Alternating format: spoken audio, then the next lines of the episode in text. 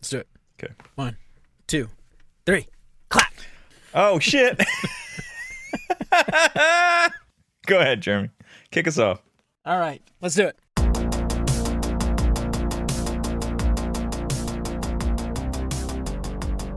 Hey, what's up, everybody? Welcome to another episode of the Retro Time Podcast. I'm Jeremy. And I'm Derek. Derek, how's your Fourth of July, dude? You um, you did you did some things patriotic people do. I did nothing patriotic. Um didn't even wear I more blue. You more wore blue. And there was some white dots on it. Yeah, um, got a third of it in there. That's yeah, good. my face probably Um, turned red a few times, so There you go. All right. Yeah, we went uh we went blackberry picking. Picking some Oh. blackberries. that's nice. Where'd you go? Uh, there's this little place called McGlasson Farms Mm. down uh, down in Kentucky. Okay. Yeah, we went and picked some blackberries, and then um, I'm gonna freeze them, and I'm gonna make some popsicles and some blackberry cobbler, like some real down home American things Americans do. Yeah. Or so the the internet tells me. That's great. I'm proud of you. So I'm very excited about that. Uh, you know, so it's gonna be it's gonna be a dang old hoot. Um, But uh, I got a really good recipe for uh, for coconut milk blackberry popsicles. So that's gonna be real refreshing, Derek. Real refreshing. Mm, hot this summer day. All right, So what are we talking about today, Derek? Actually, uh that's funny you say that. I kind of wanted to to start by telling you a little story. How Tell me a little story. I can't wait to hear it. I love your stories. Go back in time. Can you take me back in time, do a little time? Diddle-doo, diddle-doo, All right. diddle-doo. So There we we're in the year, let's say 1998. Okay? Okay. I'm at my local video store. Okay. Okay. Uh, ZM Video, let's call it, down in Louisiana.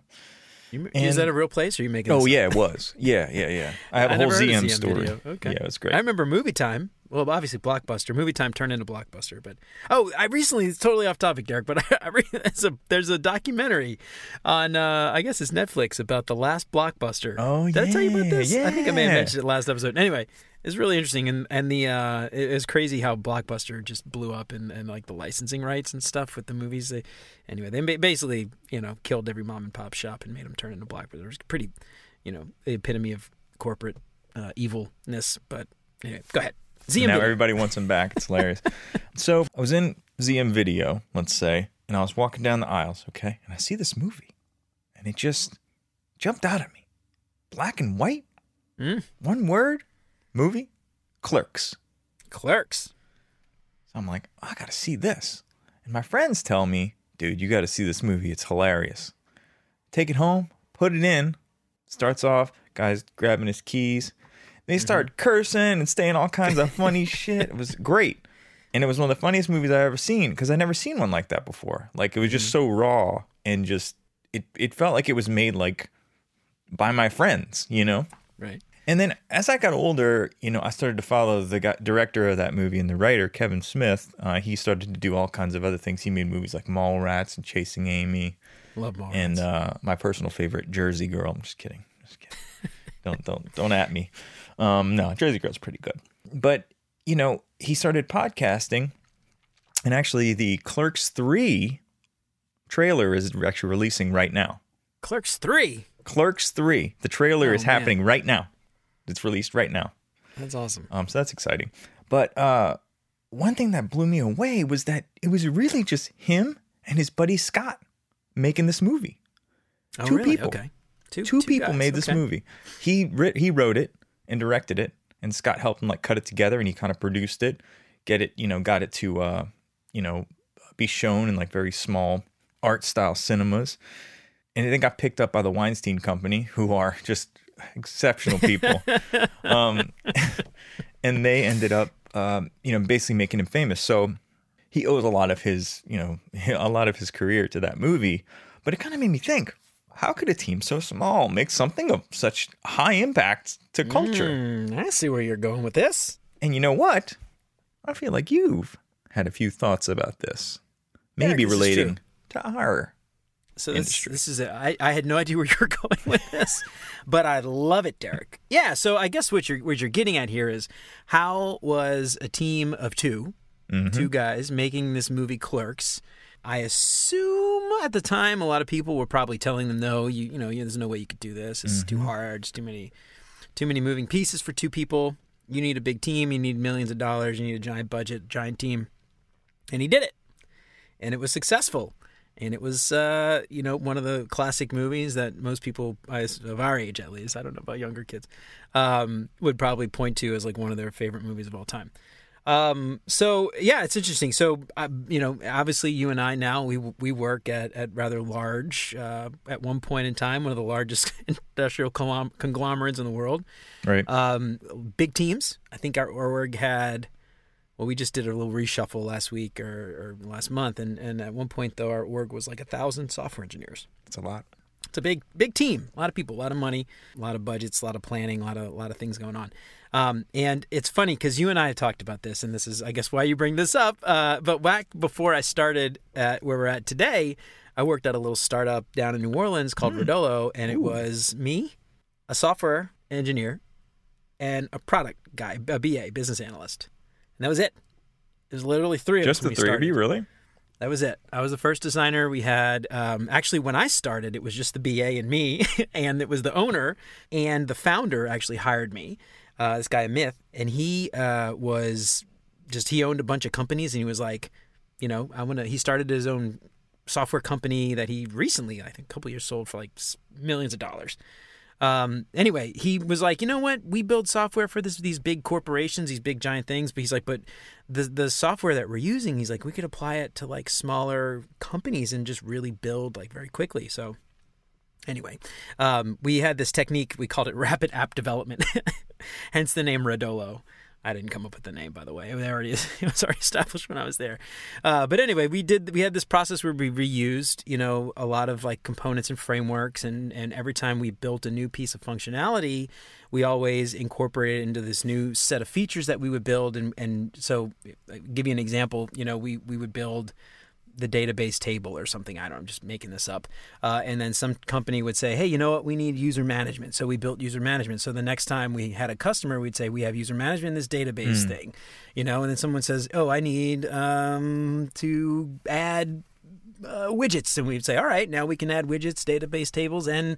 user management, right? And so we would always build upon it, and every time we would, in, in you know, in, pull this in, and, and we had a, a, framework, a base thing to kind of build with you know, so eh, eh, it, anyway, it, it, was like a, a very quick. It was very fast, and we were very nimble. We were able to make changes, and and it's funny when I um, came to to where we're at now. I was just shocked. I was blown away by how long people would say things would take. and I was just like, wait a minute, a year to do this? Seriously? Like we would have done this at the old place with the three of us. We would have done this in in like literally a month. Uh, why is this going to take a year? And you know it, it was just it, it, blew my mind honestly like how fast um, that smaller team could be. Um, obviously you know there's way less i don't want to call it politicking necessarily but just lines of communication in a company like that. So three of us get together we say is this what we want to do? They say yes. We say all right let's do it. You know whereas in a larger com- company um, you know, I've I've seen like a diagram recently. With, it's like uh, with the lines of communication, like every expon it, expon- yeah, increases exponentially, yeah. and it gets to the point where it becomes like impossible to for everybody to communicate about everything, and so no one's on, no one is on the same page anymore. Um, and so I think that that's sort of maybe like where some of this comes from. I, I don't really know. I, I, I, I don't know the answer. All I know is like when I started uh, where we're at, I was just like, "Go, why is this so long. There's no reason for it. Um, I also, you know, often question too, like when you have a bunch of people working in the same code base trying to solve the same problem people end up stepping on each other's toes or they, they mess with something or there's conflicts or you know you're starting to create bugs and there's you end up with more tech debt and so those are things that end up having to go back whereas one person can think about it they build the stuff you know maybe that takes a little bit longer um, I think one thing I, I always said before, I can't remember exactly how it went, but it was just like, you know, more cooks in the kitchen doesn't get your dinner out faster. Mm-hmm. You know, like it, it just maybe you can add more, you can do more dinners at once, but that doesn't mean you're not for every person, every chef, or every cook, you're not going to inc- exponentially increase the speed at which you're delivering something. In fact, it might actually take longer, but you might be able to do more, but you're not going to be able to do it faster. Right? Yeah. So individual little pieces of functionality are probably going to end up taking longer as a whole, but you, you're you know as the team grows, you would be able to build more things. It just gets more messy. So I think there's probably like a trade off there. Obviously, I mean, if this was if the answer was smaller teams, you know, so you'd have software teams of five and ten people all over the place, and that's not the case because you end up a place with thousands of people, and there's obviously a reason for that. Um, but yeah, I don't know. That's sort of been my experience. Um, I don't know if that really has a lot of insight, but it's just one of those things that like I just found as I, I moved from a tiny company to a giant corporation, yeah. the speed just dramatically, dramatically decreased. Did have we ever talked about systems thinking? Edwards uh, Deming on the show specifically. I'm not yeah. sure. I mean, I know you okay. and I have. Oh, we've talked about it before. Okay, yeah. So that it reminds me of the constraints that a system or an organization or a product or whatever it is puts on the team building it. The system that was in place at Redolo seemed like it was very, very low friction. Yeah. And the system in place in a lot of these larger organizations is high, high friction, where you'd have multiple steps to get approvals to get things done. A lot of times for pretty valid reasons. There's some sensitive information, but sometimes just because I don't trust that team do it right. You mm-hmm. know? And for me, I've found that identifying what if it's the system or if it's actually the person that that maybe they're not skilled and need training or they're you know do, doing something obviously wrong and we need to you know let them know is is like a helpful a helpful activity yeah well i think that goes back to like the leadership in these giant teams right like yeah. when when you've got giant teams it doesn't inherently mean that you will be slower mm. It just means that there's inherently more complexity in how the teams have to communicate and organize and plan. Yeah. So if you have a leadership team at the top that is very good at organizing all of those teams towards one strategic vision and plan, you can delegate various things and get the teams to work together in a very efficient way. It's I think the problem boils down to when there's no communication, when people don't understand what they're building, why they're building it, how the things connect. They don't get a chance to do validation for, you know, UX team, for instance, doesn't get a chance to talk to customers or users or whatever and go do the things they need to do to create the, the artifacts they need to actually ensure they're building the right thing, you're going to end up with like people potentially building the wrong thing. It's going to take longer to fix those things, you know. So I think that's like where the main difference is like you know when you're a smaller team and you make a mistake you can pivot very quickly because it's just the, the few of you mm. but when you make a mistake in a larger team it's very hard to fix something or change something quickly because everyone else may have dependencies on your thing that you're building. And so you can't just change overnight or change immediately or make a decision on the fly like you could if it was just you and a few other people.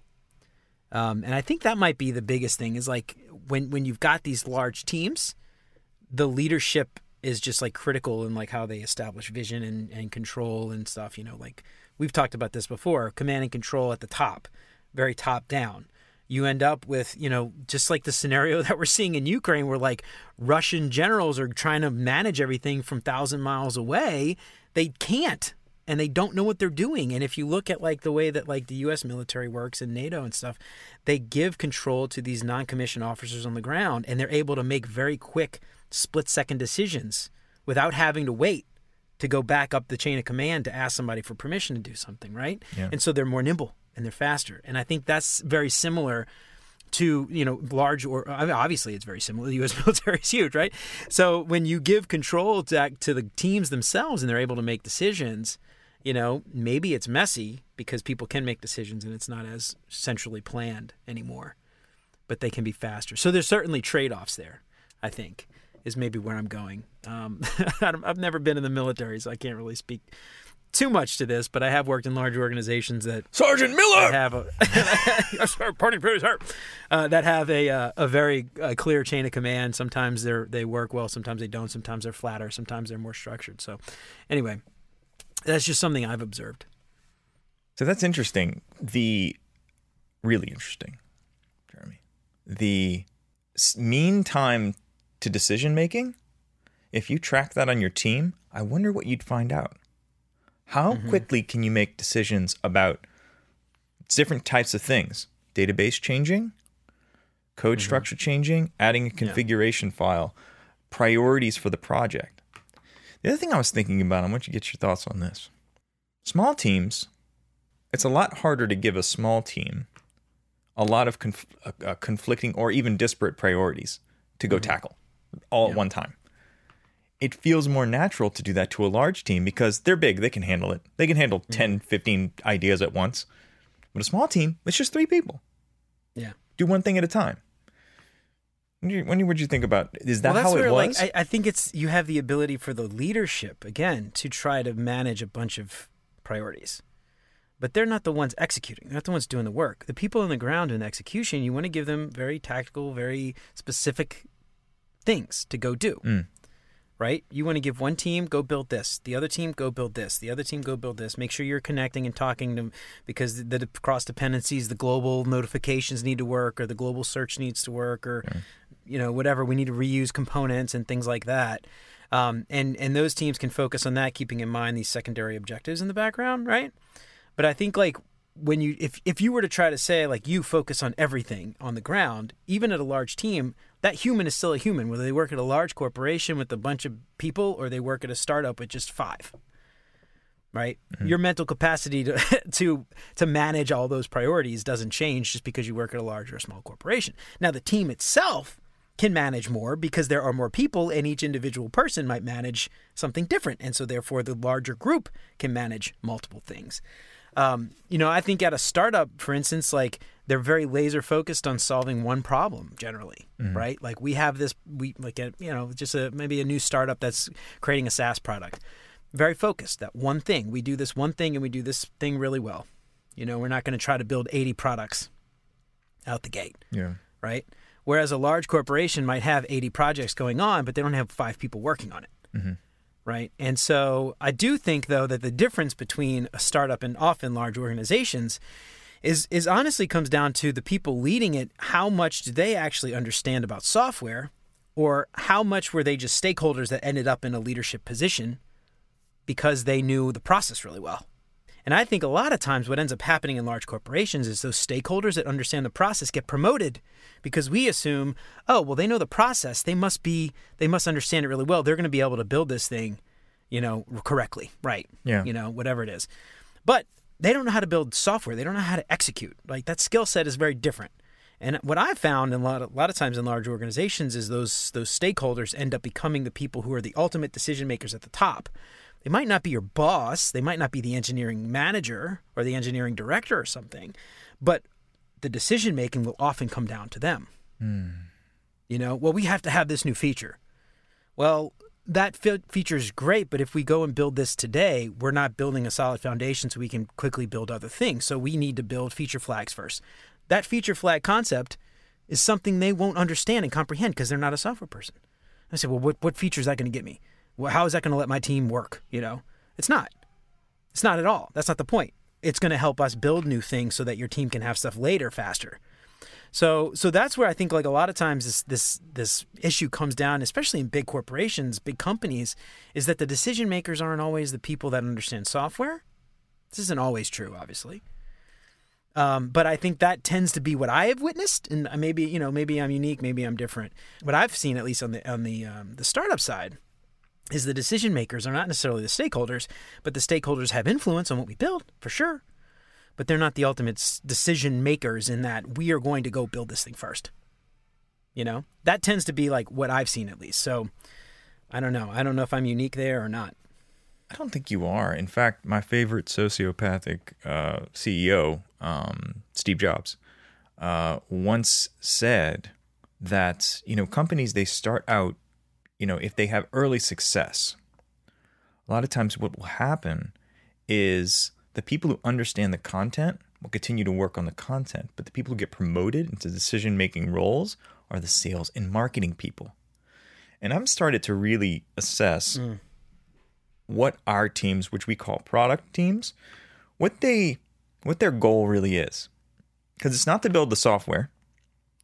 It is not necessarily all the time to help build the software because they don't know mm-hmm. how any of it works. It is to sit and watch. And then once it's done, tell everybody about it. Hey, we did it. We built the mm-hmm. big widget. And the content gets driven out of the organization. Those people who build great things, the great software developers, the great architects, they leave because they're just their voices aren't being heard. They're not in the decision making conversations. Mm-hmm. I've seen it happen multiple times uh, in my current job, my previous job as well. I find that to be a fascinating trend. I do not think you're yeah. alone.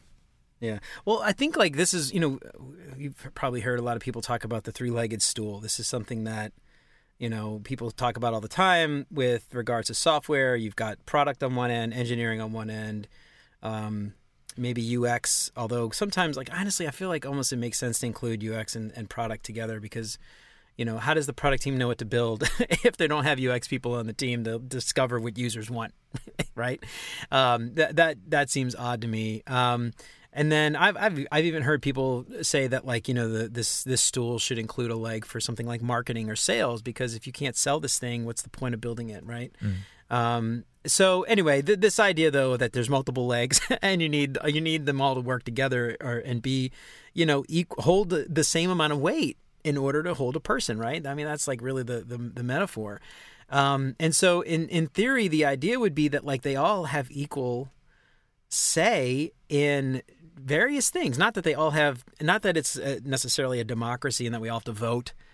You know, like UX shouldn't really decide how the software architecture is built, and the software team shouldn't decide, you know, what the personas say or who the users are or whatever. You know what I mean? But but they each have uh, equal amount of influence, I guess, if nothing else. And so you know, there's always this compromise, I guess, is where I'm going with this. There should be some compromise in that, you know, a software engineer can say, this is the proper and correct way to build a foundational thing.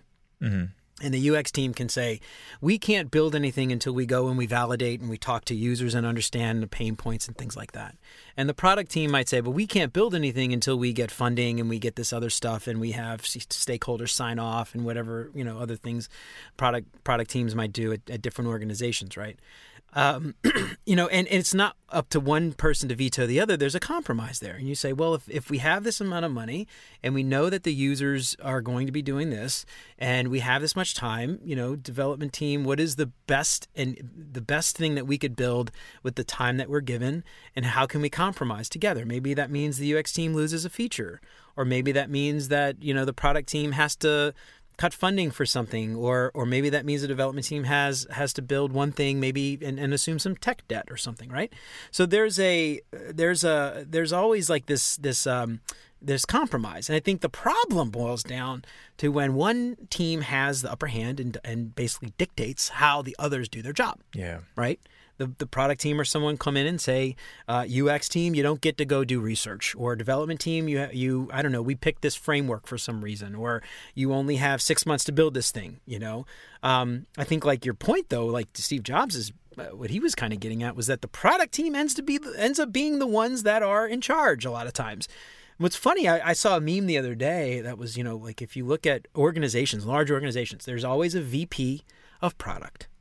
There's always a VP of engineering, there is very rarely a designer that's in a VP role or executive role. It's maybe director if you're lucky, mm-hmm. usually manager. And so it's already skewed at that point, right? It's it's from the Power UX structure. Yeah.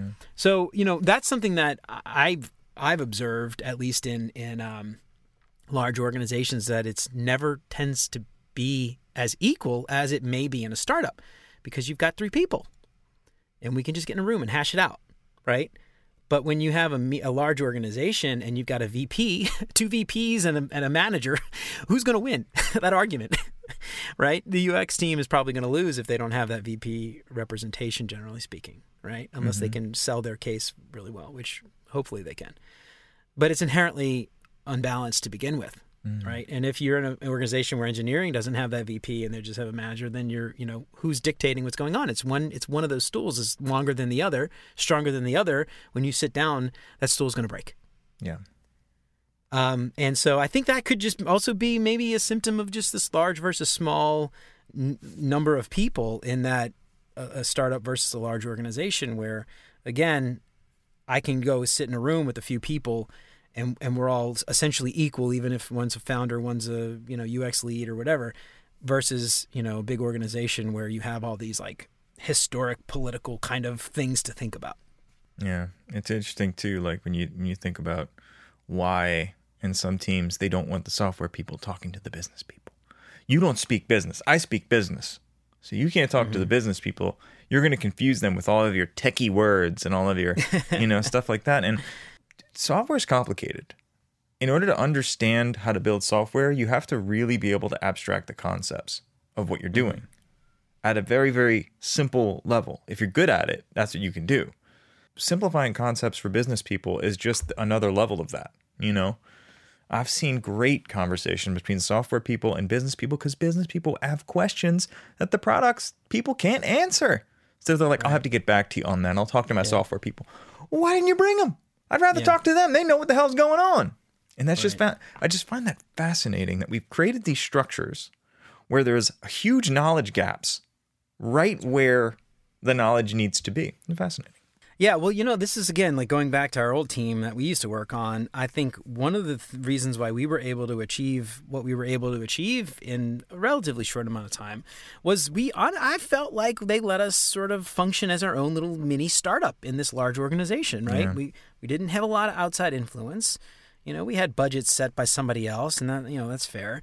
But we got to decide what features we wanted to build. We had a program manager who was really good at like including everybody on the team, and whenever we made decisions, UX was there, engineering leaders were there, and we were always together making decisions together. And you know, we we compromised quite a bit. You know, we didn't ever get a lot of the stuff that I wanted to build. You know, a lot of, I'm sure a lot of the engineers didn't get to build some of the stuff they wanted to build, but we were able to kind of pivot quickly and do our own thing and decide uh, on our own. Um, I, I, I think that's sort of one of those things. Like when we went on research trips, you know, we took engineers to the shops. Mhm. We took product managers to the shops. It wasn't like UX was trying to do it all and own this thing. You know, I don't want to say like everybody is a UX designer, but everybody should care about the user experience. You know, that isn't your job, but it, you should care about it. You should care about how the experience the user has. Yeah, you even took Will care about to the shop. left his ass there. Um, but yeah, so I mean, that's like um, you know one of the things like uh, that I think is really important. A lot of teams don't do. Yeah. You know, some teams, if you say like we're going on a research trip, let's bring a developer. They're like, why? Why would you do that? What's funny is we did a survey on our team recently and sent about personas and, and the value of like building personas and how engineers wanted to interpret this data or get this data and, and have it disperse them. And we got feedback from the engineers was like, I don't I don't need to care about personas. I don't care about personas.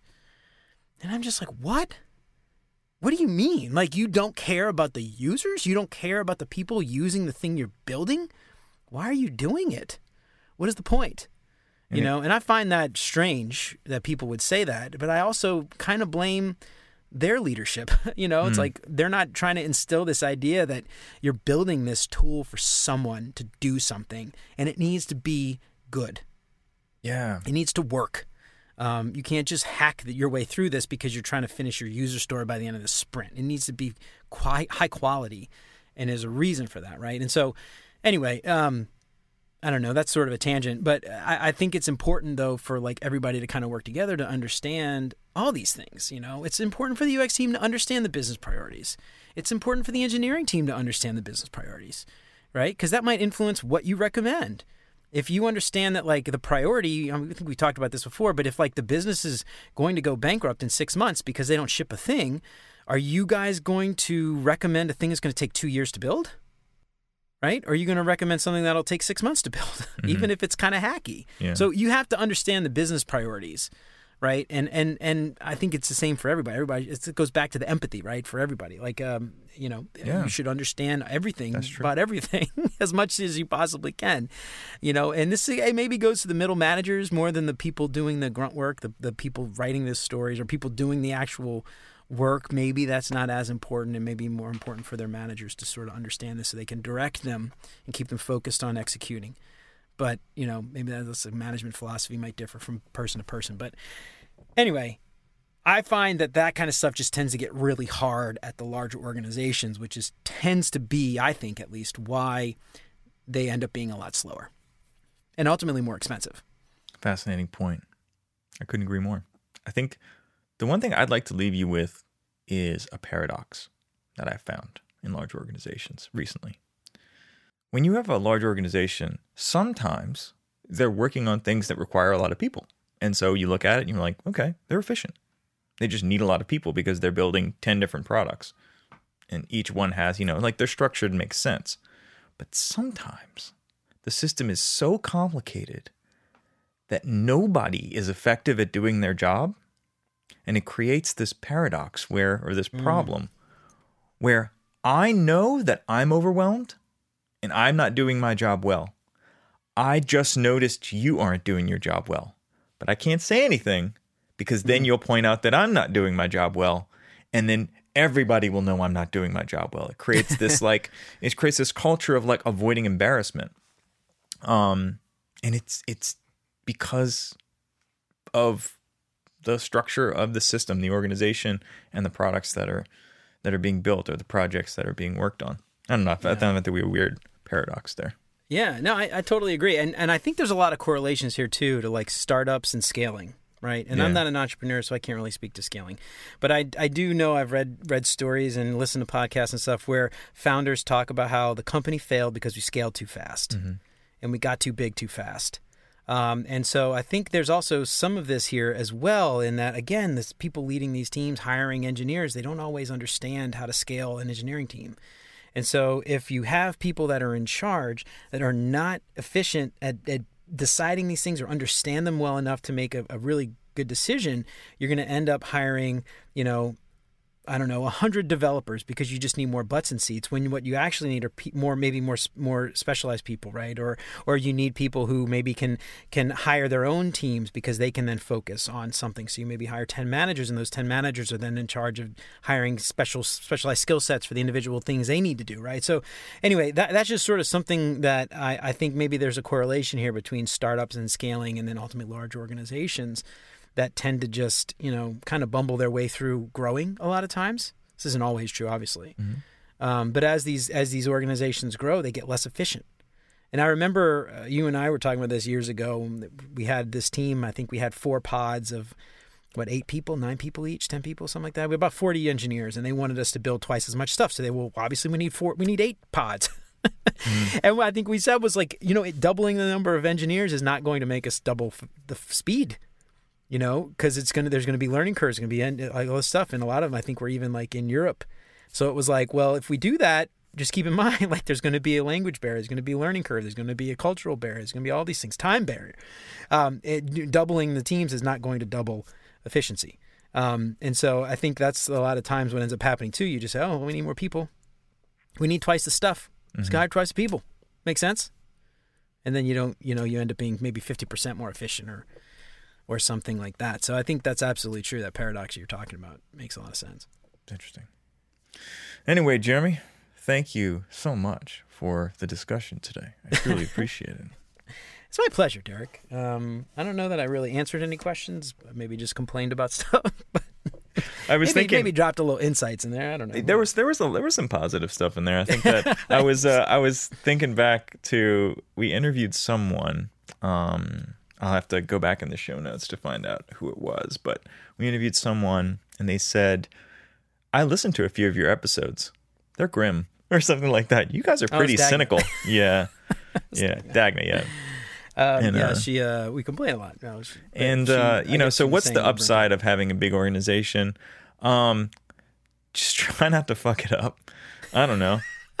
No, dude. I mean, there's there's so many positives. I mean, this is why again, like Yeah. all the stuff that we're talking about, I think is are not meant to be complaining. It's meant to just be pitfalls to try to be aware of and avoid. Yeah. Um, and so, you know, I I will never go back to a startup, to be honest. One because I doubt they'd pay me, and I don't I don't think I'd get the benefits, and uh, you know, they probably wouldn't pay for travel. I mean, this is again when I go back and I think about the startup, I didn't get to do research. I didn't get to travel. I didn't get to talk to people. I didn't get to do the things that we really should have done to create high quality, you know, software. And and when I say that we were fast and efficient, that doesn't always mean that we were building the right stuff. So I don't I don't want to imply that like you know as a UX designer I was doing the most amazing work of my life because I don't think I was. And I, I honestly don't think I, I think I skipped a lot of steps because we were trying to be fast. So you know there's all like again there's these trade-offs here. It's not it's not to say that being in a startup is great. It was fast paced a lot of light and a lot of nights a lot of weekends You know, it was a lot of working working over hours and things. Um, so you know, working at a big company affords a lot of benefits that I we've talked about this in the past, so I don't need to rehash it. But um, this is not to sound complaining or or doom and gloom for large organizations because I, I do believe there are a lot of benefits to those those big companies You hear that, Chris? that I think outweigh the the, Yeah. the startups in my mind at least. Yeah. Just make sure Chris hears that. Hears that. There's no big deal. Yeah, no big deal. Um, Anyway, All right. all right. Well, Jeremy, it's been a delight. Love talking to you. Right. I heard that. All right, y'all. Well, check us out on RetroTimePodcast.com. Get yourself some stickers, RetroTimePodcast.com slash stickers. Don't forget, y'all, leave us a five-star review, and Derek and I will get you a song at some point in the future. Get in that backlog now. yep. So do that, and uh, you'll be hearing from us soon, y'all. Yeah, man. You remember? Uh, I, I heard this story that when Star Wars released, they they they uh, commissioned like Kenner Toys to make the the the toys, and they couldn't make them in time for the release of the movie, so they they gave out for like Christmas, and so they gave out boxes with little cardboard cutouts and said it had a thing that says you'll get your you'll get your toys in June. You imagine, like, if you did that with software? You're like, well, you paid for it. Uh, we'll get it to you. You'll get your software in June. Probably takes more effort to fucking build a box. You know what's funny? That's like that reminds me a lot of like Kickstarter. That's basically Kickstarter. It is kind of Kickstarter, yeah. I'm not a big Kickstarter guy, but you never know. Um, I like Patreon. I give a lot of Patreon, and in fact, Yeah. I'm kidding. We don't have a Patreon, but maybe we will one day. One Um, day, who knows? Yeah. I don't know that we have enough content for that, but yeah. All right. we'll see one day. When we start getting these songs, maybe maybe we'll make that a Patreon. That would be the bonus. All right, dude. Well, All right, y'all. Until next time, I'm out. Take it easy. Um, I just wanted to tell you um, before we get started, I was uh, celebrating something my kids did, and I was clapping for them. They built this awesome, As one does. yeah, right. You're just trying to celebrate them. They built this awesome fort, and I walked out of there, and I was clapping like this. And Catherine says, "Is that how you clap?" And I was like, "Yeah." You don't clap like that? And she goes, No. You clap like that. And I was like, Why are you clapping? She she basically said, Why are you clapping like a big sissy? Yeah. And I said, Screw off. Yeah. Yeah. To hell with you, wife. Yeah. That's what- that's what Clap would how I wanna clap. actually- I don't actually say that. I don't really clap like that. but- All right. That's good because I thought it was weird.